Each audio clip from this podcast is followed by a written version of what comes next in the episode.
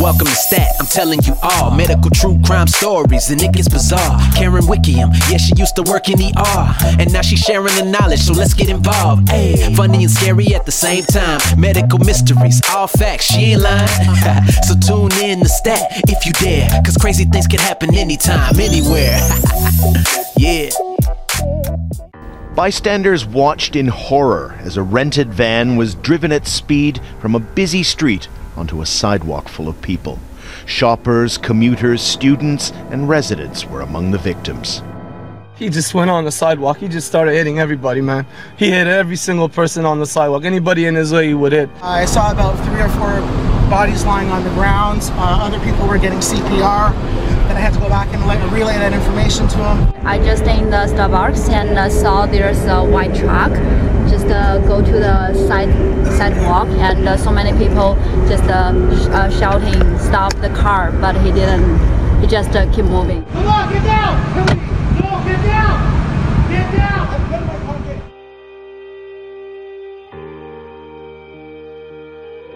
Hello, everybody out there in podcast land. This is Karen Wickiam. I am the host of Stat Shocking Traumas and Treatments, coming to you from beautiful Toronto, Ontario, Canada. And the fact that I'm from beautiful Toronto, Ontario, Canada is the reason for this podcast episode today. I'm here with my beautiful wife, Mary, Hello, thank you. and we're here to talk about the massacre, the disaster that happened where a sick SOB hopped into a truck and ran down and killed 10 people and injured over 15 people last Monday. So we're here to talk about it, and we want to talk about it from different directions of the victims and the monster that did it, about how amazing our police responded to this, our 911, and the hospital that received them. We want to talk about this idiot and what drove him, allegedly, I hate the word allegedly, but drove him to possibly do this, and talk about the incels. And last but not least, I want to talk about the victims and honor them at the end of the show. Okay, so that's a mouthful. Where do we want to start? We Want to start with how this all happened? So Monday we were heading to an appointment, and I picked you up, and I turned the radio off. You're not a big fan of listening to radio in the car, especially news. And I'd gotten an alert on my phone indicating about a breaking news story. And uh, when I read the contents, I couldn't quite believe it. I thought, oh no, we've become one of those cities that's had one of these attacks where people take a vehicle and run people down. Is this terrorism? We didn't know at the time whether this was related to some religious extremist group or what was going on, whether it was a tragic accident. Uh, in this case, it was, but it was intentional. And so when you got in the car, I said, uh, I turned it off the radio and I said, I don't think you want to listen to that. And of course, then you immediately wanted to know what was wrong. Exactly. Maybe if you just turned it off and didn't say anything, I wouldn't have been so curious. But I understand that uh, you were well meaning. I tend to get really worked up over these types of things, and well, who doesn't? But uh, I appreciate you trying to protect me, but I don't need to be protected, my love. I just know your heart and I know how it aches when things like this happen. Well, thank you. That means a lot. It does, but we we're living in a, in this kind of world, and we have to be aware, and we have to be able to protect and help help ourselves, help each other.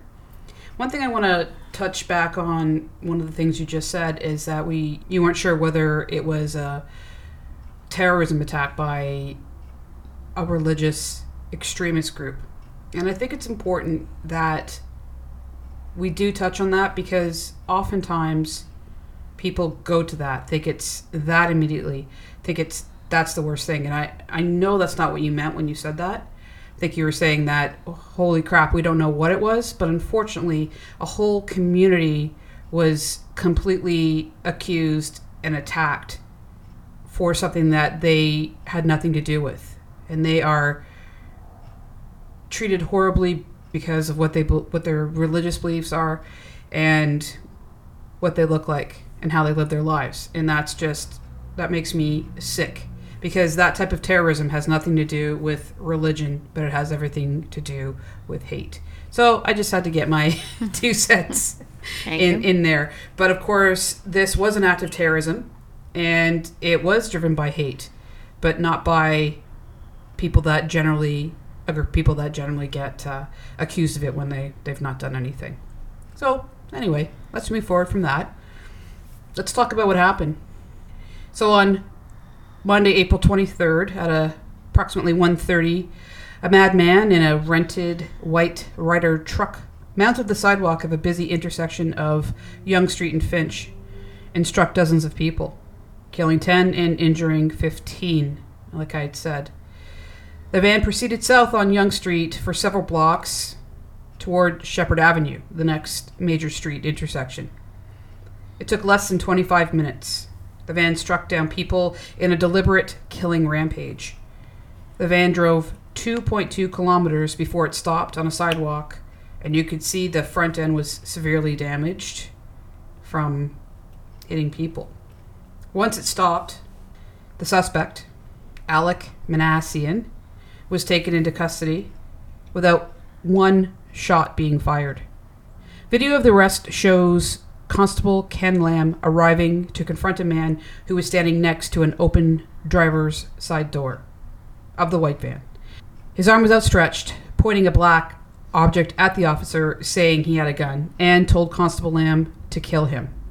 Lamb had the siren turned off on his police car so he could hear what Minassian was saying. I think he actually had it on and then went to turn it off so he could hear what he was saying. I think that's what I read in a report. Yeah, that, that's what I'm saying. Oh, okay. But I'm glad you clarified that because it might not have sounded like that, but absolutely that's what he did. He couldn't hear him. He had the siren turned off. So that, again, keeping his head calm and clear that he didn't just start shooting this guy because he was waving a black object at him. He wanted to know what he was saying. So getting back to what we were saying, Minassian was asking or telling the cop to kill him. Taunting him. He was taunting him, yeah. So Constable Lamb just ignored him. He advanced slowly towards the suspect, who then dropped what he was holding, which happened to be a cell phone. No shots were fired. Cool heads prevailed. Constable Lamb is being hailed a hero, but he is uncomfortable with this because he was just doing his job. That's how he sees it. I love him for that. I'm proud of our police force. They performed at their best in the worst situation. It wasn't just the police that performed at such a high level. All 911 responders did, including the staff at Sunnybrook Hospital and the citizens of Toronto themselves. EMS arrived and triaged and provided immediate care to victims. It was well organized. Everyone worked together. Roads were blocked, streets were managed. Another remarkable thing was the response of the public. Witness reports, as well as those who were present, stated that people were helping each other. While people fled to safety, they also helped others as well. Direction that was given by security, police, and EMS and fire were followed and respected. So let's talk about our everyday heroes. Many people jumped in and helped the victims. They provided first aid, CPR, protection without any regard to their own safety. Here is a report from one of the Good Samaritans, Diego de Matos, who tried to save victims.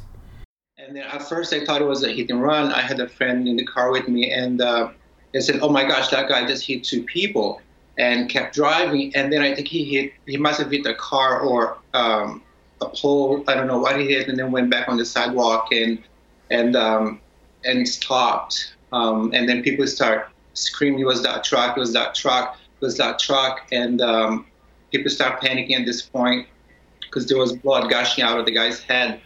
Um, and the lady was, was bleeding really bad as well. And then I slowly um, kept driving because there was a lot of car behind me. And um, as I drive a few meters up north, um, there's about maybe four or five bodies again on the floor, and people screaming, crying, and uh, looking panicked. There's broken um, bus shelter, uh, garbage cans, everything on, on the pavement in the middle of the street. And um, and I keep driving a little bit more, and then I see all this panic and this guy asking for help, and then uh, I pull my car over to the side and run over to him in the middle of the street and uh, to help him um, by doing CPR on this guy, and um, but he was dead. Um, so he basically just passed away in our arms. Sorry, I'm, i get emotional just seeing his face again um, in front of me. Um, so we waited for the police and um, and the paramedics and firefighters. Everybody came. We backed off a little bit and waited to speak with them. And as we were waiting, a lot more police started to show up, and then they started um, removing everybody um, from the scene. It was uh, it was like a movie scene. It was like a war zone. I couldn't believe what I was seeing, what was happening in Toronto. So we waited a little bit longer and then after that we got back in the car and we started driving again. And as we're driving slowly up we see more dead bodies on the floor and, and, and people that just in pure panic and crying and screaming and calling 911 and um, this all happened in maybe eight um, nine blocks. Um, i don't know how how far it was but it was a, a long stretch of road. And um, it just seemed like he was going on and off onto the sidewalk, on and off, on and off, on and off. And um, I tried to help the guy, but it was a little bit too late. Another eyewitness, Christian Ali, said he saw victims' bodies with varying degrees of injury or deceased.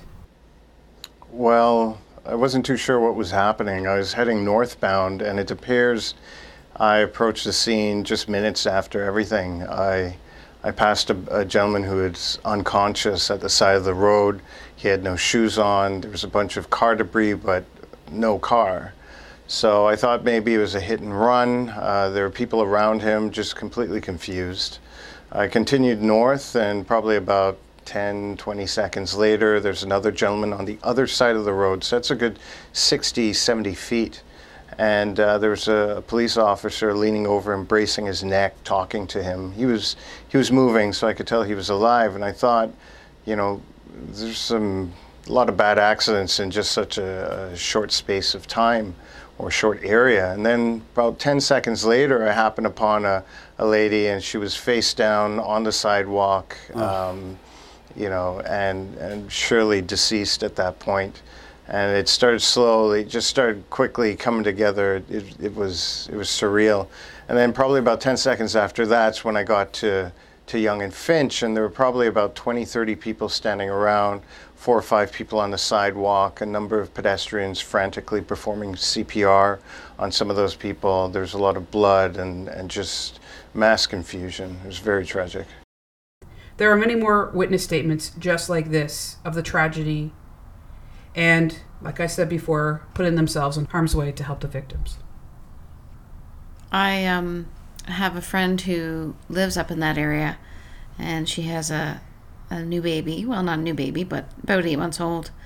And I didn't think of it at the time, but then I saw a Facebook post, and she had noted that she sometimes does walk in that area, but on that day she didn't. And I'm so grateful and thankful that she didn't and I have another friend who actually works up in that area as well too. So very grateful that they were both safe.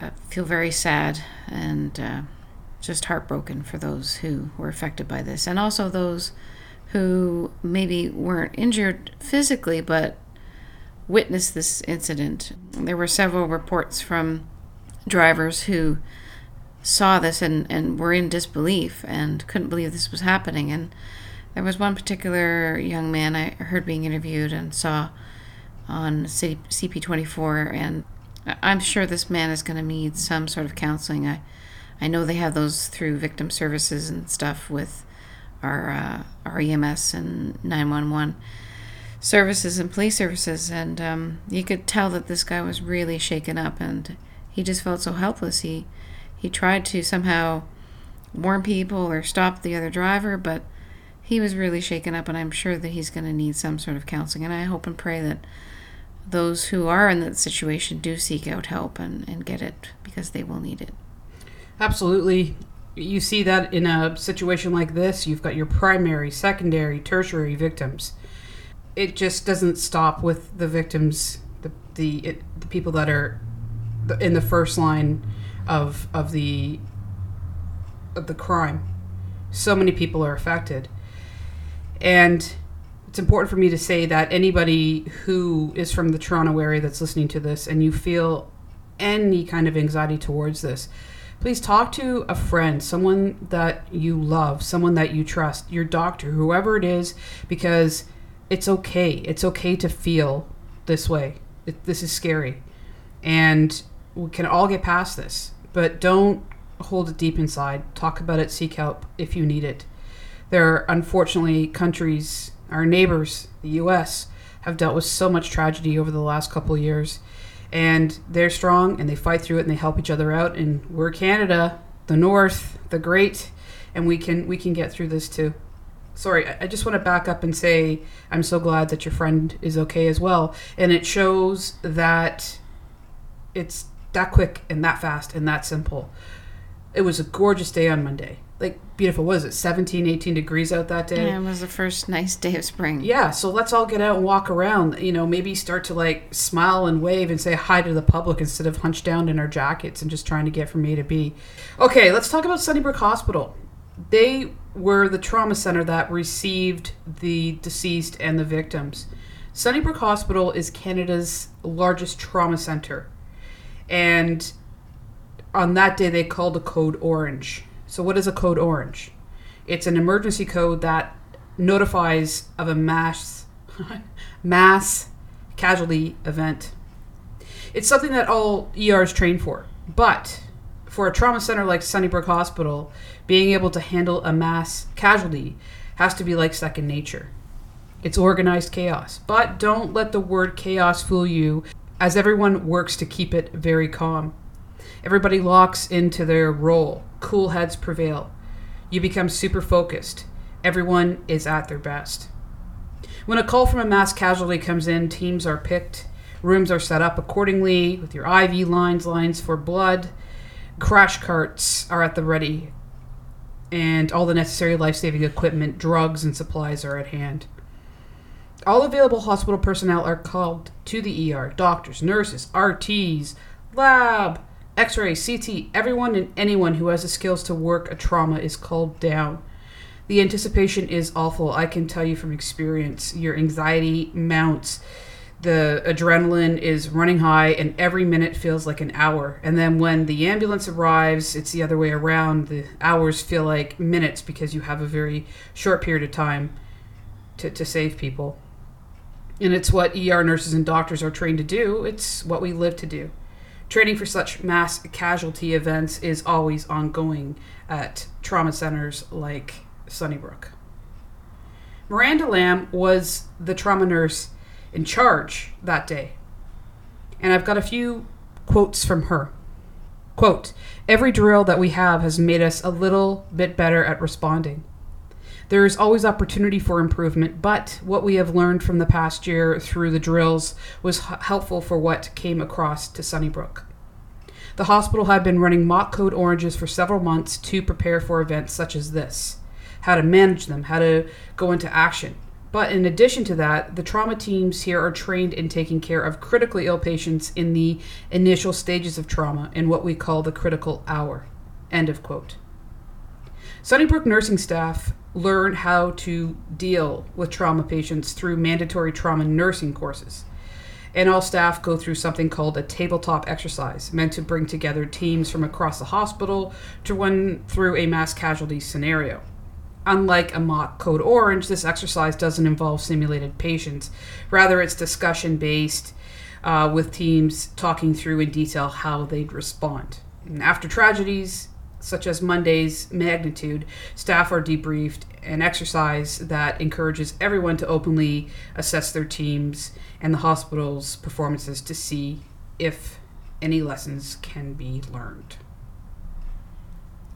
So during your nursing career, you would have been involved in some of these code orange drills. Absolutely. First of all, when you work in the ER, you have to have very specific training and certificates. One is PALS, Pediatric Advanced Life Support, ALS, Adult Advanced Life Support, uh, TNCC, which is your trauma, your ER trauma training, and you have to renew these either yearly or bi-yearly. And of course, they have the the mock disaster scenario, and I gotta tell you, it doesn't feel mock when you're doing it. It's very real. They they hire civilian citizens to do the acting, and the scenarios are very real, and you have to perform at your best. It's not like you have an opportunity where you can just like say, "Oh well, I blew this mock thing today." so yeah, it's it's pretty intense, and it it, it helps. It just reinforces all your training. Yeah, I bet, I bet it would be intense. Some of these actors are quite good. But it would get you prepared for the real thing, God forbid. no, it does. It's uh, it's it's amazing. So, getting back to what we were saying, uh, like I said, the victims included ten people who died and fifteen who were seriously injured. But the hospital, going back to the nine one one, the civilians and the police did an incredible job. Let's talk about once a trauma is over and the rooms are clean and there is no evidence that anything of that magnitude just happened. Trauma of another kind lingers. This is a job where you can't just walk away unaffected. This kind of massacre can stay with you for the rest of your life. And there are cases that will never leave me that I have flashbacks from and some intrusive thoughts when I hear something or see something or smell something. It can trigger thoughts and memories of some cases that I worked with. So I guess what I'm admitting to is that I have PTSD from my work as a trauma nurse. And I can admit to it now, and I would never have admitted to that before because you gotta be tough. You can't, you know, that stuff not any good if you're if you're weak. But in fact, I, I didn't even know that I had PTSD until you know I started having anxieties and different things, and I realized that I just wasn't right. So I got help for it, and I am doing way better now. And it's it's a real thing. Ideally, all staff involved after a trauma would be able to take a break and clear their heads, and then later on be debriefed and supported. But the fact is, is that that rarely happens. After an event like this, we have to go back to what we were doing before the code. Our patients still need us. There are still critically ill patients on the floor. There are still patients walking through the door. Heart attacks just don't stop happening. That kind of thing. Hmm. And then when the shift ends, you go home.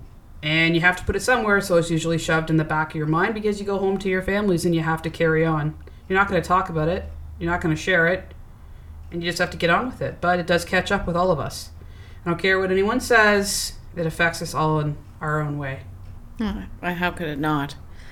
You know, if you if you have any sense of compassion and caring, which as a nurse I would think would be exceptional qualities that are needed, um, Mhm. and I know you've got them in spades. Uh, yeah, you couldn't not be heartbroken by some of the stuff that you've seen. all the nurses that I've worked with, I can't think of one that it didn't care very deeply. Just everybody deals with it in their own way, and some better than others. Okay, so let's talk about this piece of crap, Alek Minassian. I really don't want to give him any time, but unfortunately, I think that we have to talk about what drove him to do it. Of course, it's all speculation right now, but if it walks like a duck and it talks like a duck, then quackity fucking quack, it is a duck. A Facebook message was posted on Monday just before the attack, and it was posted by him. It came up in the media whether it was a hoax, whether it was a true message or not. And even you and I had a bit of a debate about that. Hmm. Remember? well, you never know because people, you know, jump on things and fake news and people have their own motivation for things. So I had a feeling that it was what it was. legit. 'Cause sometimes is what's right in front of our face is what it really is, and maybe it's because I heard about uh, this incel group before, and I could picture this kind of thing happening. What I don't understand is that what he was angry about and who he attacked are very different people. Not that anybody should be attacked. Hear me out on that. I'm just saying It makes no sense, you know. Anyway, so this Facebook post was kind of cryptic, especially if you didn't know what he was talking about or what he was referring to. And it went like this quote, Private recruit Minassian Infantry 00010. Wish to speak to Sergeant 4chan C23249161. So that was the first part of the message. And he went on to say, the incel rebellion has already begun. We will overthrow all the Chads and Stacys. All hail Supreme Gentleman Elliot Rodger. End of quote. So this is what he put up. Apparently, it, he posted this just before he drove off and injured everybody. So I'm going to break this message down to help people understand and get inside this guy's head and see what what drove him if this in fact what it was, but it sounds like it was. Before I break down and explain this very cryptic Facebook post, I want to talk about who this guy is. You want to know who he is, Mary? Which guy are we talking about? Alek Minassian. Okay. He's a 25 year old male from Richmond Hill, Ontario, which is a city that's part of the GTA Greater Toronto Area. He was a student at Seneca College since 2011. It's 2018 seven years in college for computer sciences, studying computer software development. Seven years, not going anywhere. Yeah. More and more information is coming out about him, and this is what I've gathered so far. An ex high school classmate described him as quiet and socially awkward. He didn't seem to have too many friends. He was enrolled in Seneca College, like I said, 2011 to 2018, studying computer sciences, and he never did graduate. So, seven years in college, didn't graduate. He worked briefly as a quality assurance developer at Two Good Financial Systems for, it looks like, four, five months. And he worked part time at a company called Naproco for four to six weeks his work history is basically made up of many short term stints of various companies in the IT division. So it looks like he just couldn't keep a job or wouldn't keep a job. Now, the military, his military career, if that's what you want to call it. Minassian attempted to become a soldier with the Canadian military, but left training after just two weeks. He was a member for only two months between late August 2017 and October 2017. He underwent basic training in Quebec but did not perform well. He didn't like to take orders. He didn't like to follow the strict protocol, and he was often in trouble for insubordination. He asked to leave himself and received a voluntary release rather than a forced or medical release. So, what was this guy like in the neighborhood at home? Basically all I've gotten here is that neighbors described him as quiet, with one neighbor saying that he seemed a bit odd, that when he would walk around, he would shake his hands at his side. And if you tried to say hello to him, he wouldn't say anything. Well, that's not uncommon for many people, but it sounds like it, you know, this guy was a bit odd, came across as odd and maybe antisocial. So let's talk about these incels. What is an incel? Do you have any idea?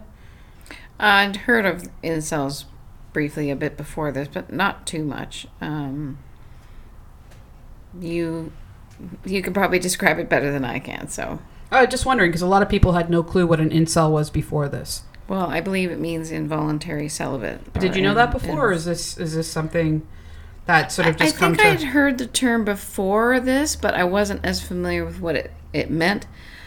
Um, I didn't know that there was this underlying hate and misogyny towards women. I knew that it was, you know, a lot of people that were sort of, well, guys in particular that are sort of feeling disenfranchised in, in their inability to attain sex or, in, relationships, but I didn't know that there was this underlying simmering hatred and misogyny, misogynistic um, rhetoric. Yeah, it's true.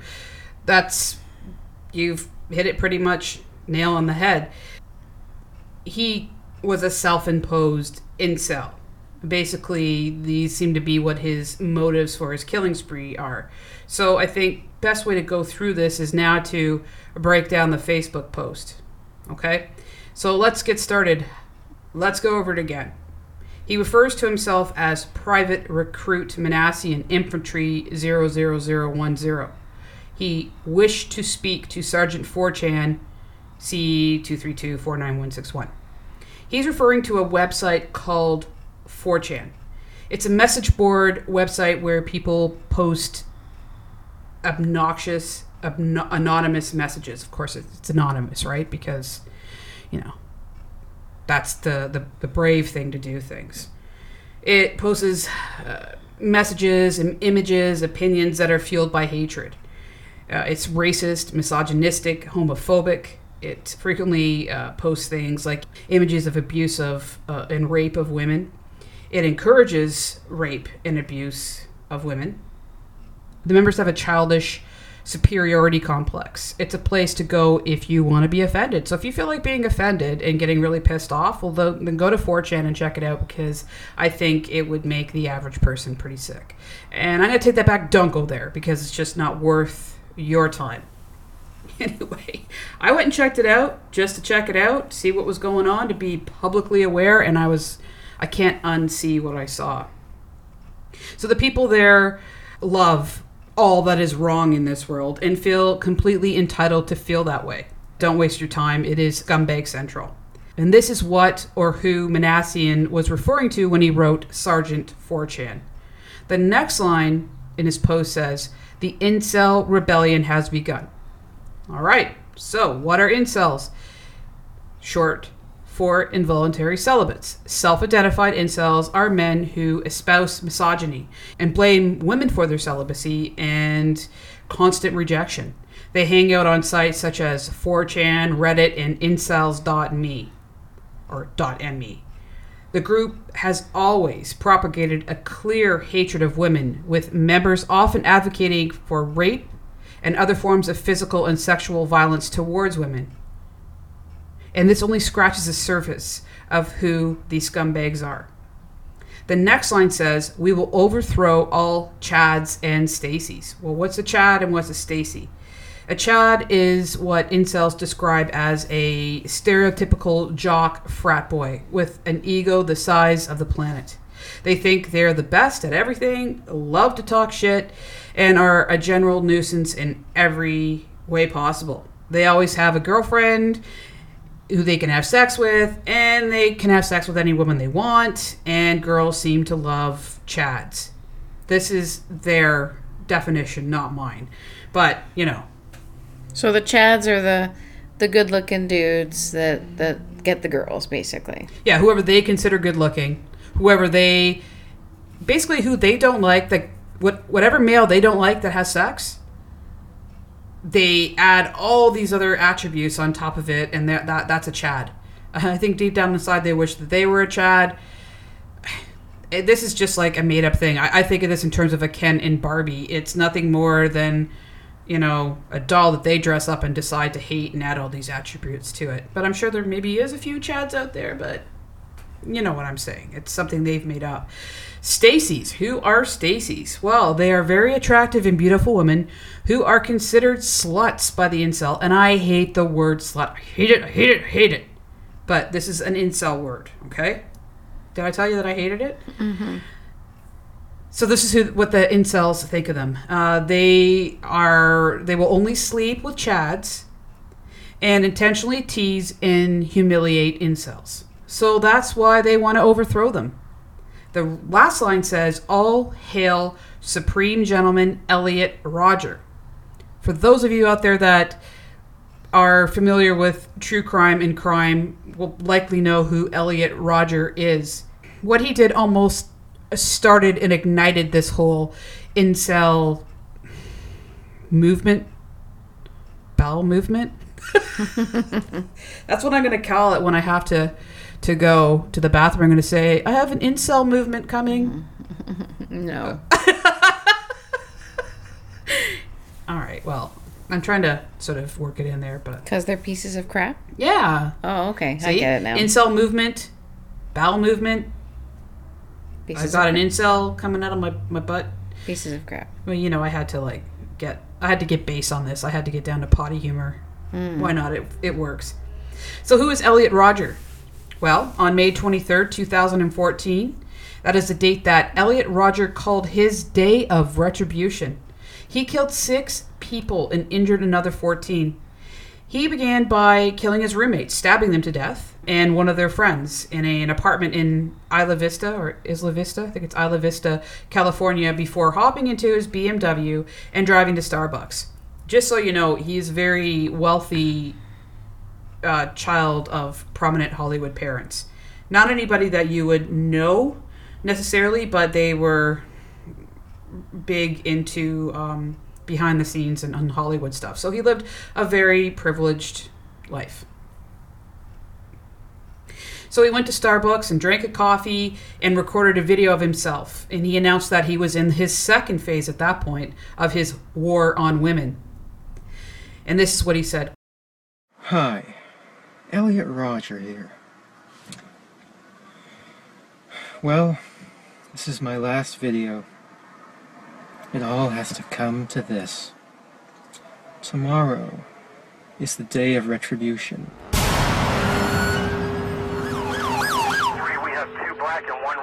The day in which I will have my revenge against humanity. Against all of you.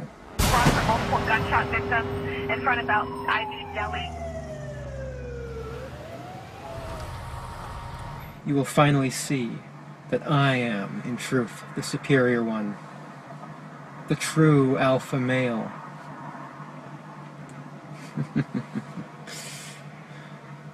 yes.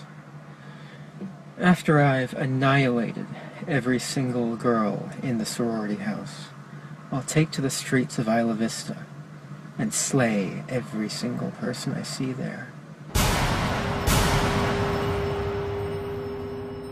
He is one of the creepiest. Like, not only do you know what he did, and it's it makes you want to scream, but he's such a creepy, creepy guy. Anyway, so Rodger decided that the women in the house were his ideal targets. He went up to the front door of the house, knocked on the door, and no one answered. Thank God. But that would not stop him because these two innocent women who happened to be walking on the lawn of this house, uh, he killed them. Katherine Cooper and Veronika Weiss, who just were in the wrong place at the wrong time. It's just disgusting. He went on to injure 14 people when he traveled around the neighborhood, uh, firing a gun at random from his car, and he fatally shot a 20 year old man. In the final section of his manifesto, he said, quote, I am the true victim in all of this. I am the good guy. End of quote. That's your supreme gentleman. So is he saying that the good guy never gets the girl? Is that what he's trying to say? Yeah, well, that's what it sounds like. It, it wasn't his fault. He had to do this. Clearly. Sounds like the disturbed one doesn't get the good the the girl. Yeah, it's. ugh. So he's he's been virtually canonized by the incel community. He's their god. They they have. Do you know that there's uh, T-shirts of him uh, that say "Supreme Gentleman" on them. So these guys are actually buying merchandise with his That's face on it. Yeah, freaking disgusting. Yeah, it is. T-shirts, mugs, you know, all that kind of stuff, and wearing them proudly. Of Maybe- a mass murderer. Maybe their birth control is their personality. Can you say that? Can we say that? I don't know. I remember a comedian saying that. Now she knew. She goes, says, "Now you know what I use for birth control. My personality." Yeah. yeah. Well, that's a good point. So Alek Minassian is now the newest hero of these group of lowlifes. So I decided to go check out these sites to see their response to the massacre, and I wish I didn't. The things I read there made me furious. I mean, I saw red. You probably heard me cursing because I was, yeah, you did. I was pretty pissed off. Mhm. Uh, and I'm still pretty pissed off. Mhm. And I'm trying to let it go, but I'm having a hard time doing it. Maybe doing this podcast will help. And this is some of the information I found out. I'm not going to tell you the stuff I read, but I'm going to tell you the things that I found out more about these guys. So they are driven by a dangerous, misogynistic sense of entitlement. They are drawn together by the same frustration, the inability to attract sexual partners who and they blame them for their lack of conquests. And they blame the women, they say they deny them the sex that they have coming to them. And that the the Chads steal it away from them. This frustration is voiced online on forums where angry men convince other men that their collective inability to land dates is a vast and unjust conspiracy. They drive themselves into even more and more extreme beliefs. And these beliefs include encouraging acid attacks, rape, and murder in retribution for society's failure to make sex easy for them. You wouldn't believe the stuff that, that I read. You can see they get together and they just incite each other. They just they egg each other on, so to speak, and come up with these stranger and stranger thoughts. Sounds like a whole victim mentality. It's it's it's horrible. I don't know if you've heard of Reddit. It's sort of like a, an online newspaper type deal, and on Reddit there are, it's full of subgroups where people can have subject matter that they can discuss. Like if you like Pokemon, you could be a subreddit Pokemon group, and you can go and talk about your love of, of Pokemon, or your love of macaroni and cheese, or My Little Pony. My Little Pony. Bromies. Bronies. Bronies, that's it. Uh, so in 2017, Reddit banned a subgroup called Incels. Do you know that this group had over 40,000 members? 40,000. But the site was closed down after Reddit updated their policies to prohibit content that encourages, glorifies, incites, or calls for violence or physical harm against an individual or a group of people. So you can imagine how they lost their shit over that. It's like, no, they're out to get us. We can't come together and talk here. It's our right.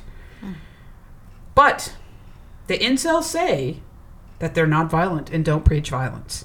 It's whatever. I, I think they forget that we can read what they wrote. It's almost like they write it and they think it's like invisible ink, and then it's it disappears and no one no one reads it. It's ugh.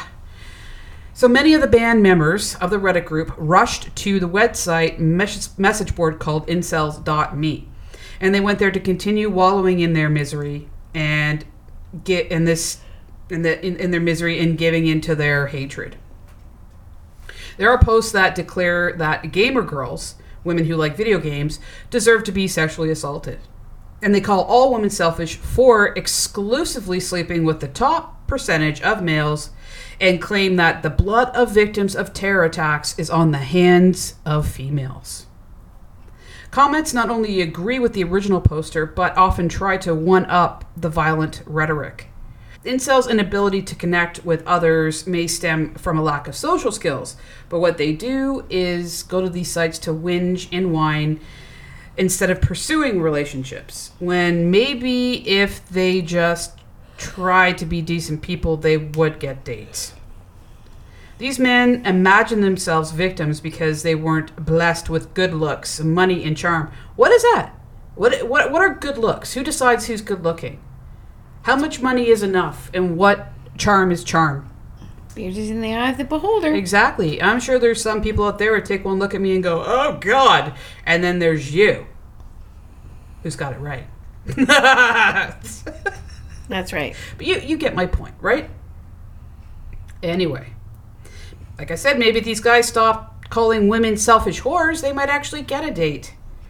The ugliness on incel forums is dangerous, not only because it fuels hate and self pity, because it often romanticizes and justifies violence and bolsters the belief that life without sex is meaningless. And this is what led Rodgers to be treated as a martyr, and now Minassian as one too. I was going to read some of the responses to the victims of, of the Toronto massacre, but I decided not to because I'm not going to give a voice to their disgusting words, and I want to respect the victims, and I just no one needs to hear it, and I honestly, as much as like Mary said to me, I don't want to tell you what happened. I'm really asking you not to go and increase the um, traffic the traffic to their websites because that's just going to fuel them and and and i know i've said and talked about a lot of things here but i'm just trying to educate but i, I really don't want to give these guys any kind of ear any kind of voice The voice I want to give is to the victims and to the to the heroes in my mind that help people. So, where is Alek Minassian now? He is in jail and he has been before the courts and been charged with 10 counts of first degree murder and 13 actually 15 accounts of attempted murder. And he's just awaiting the next stages of The legal process. of the legal process. And hopefully this won't take too long to go through and hopefully he'll get a swift and just punishment. So that's where we are with him i think i'd like to end this episode by honoring the victims i'm going to say their name and maybe we could just take a second in between to think about them and send our love and prayers to them and their families, but also to the others that were injured. Okay? Butis Renuka Amarasingha, 45, of Toronto. Andrea Braden, 33, of Woodbridge. Geraldine Brady, 83, Toronto. Sohei Chung, 22, Toronto. Anne Marie D'Amico, 30, Toronto. Mary Elizabeth, Betty Forsyth, 94, Toronto. Chul Min Eddie Kang, 45, Toronto. Ji Hun Kim, 22, Toronto. Munir Abdo Habib Najjar, 85, Toronto. And Dorothy Sewell, 80, Toronto.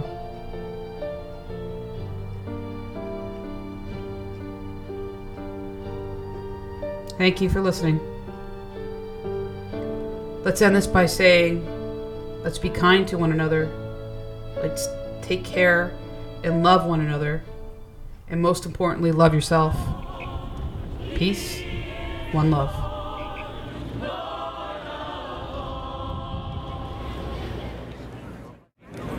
And we gather this evening to discover that our sorrow is reflected in the eyes of the stranger standing next to us. And so too is our hope.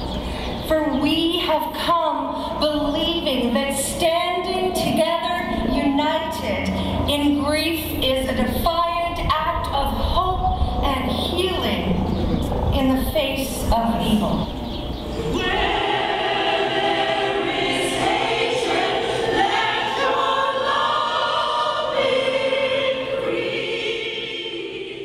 you know, we hear about these things like in London and Paris and all these different places, you know. But you see, when something comes to your backyard, it changes everything. It changes your whole perspective of things. And we want people to know that, you know what? This is Toronto. We're all we're all one. So Toronto right now is strong and it's necessary for us to be here to show our strength and to show the people, the, the families of the victims that you know what? We are going to be with you at this time.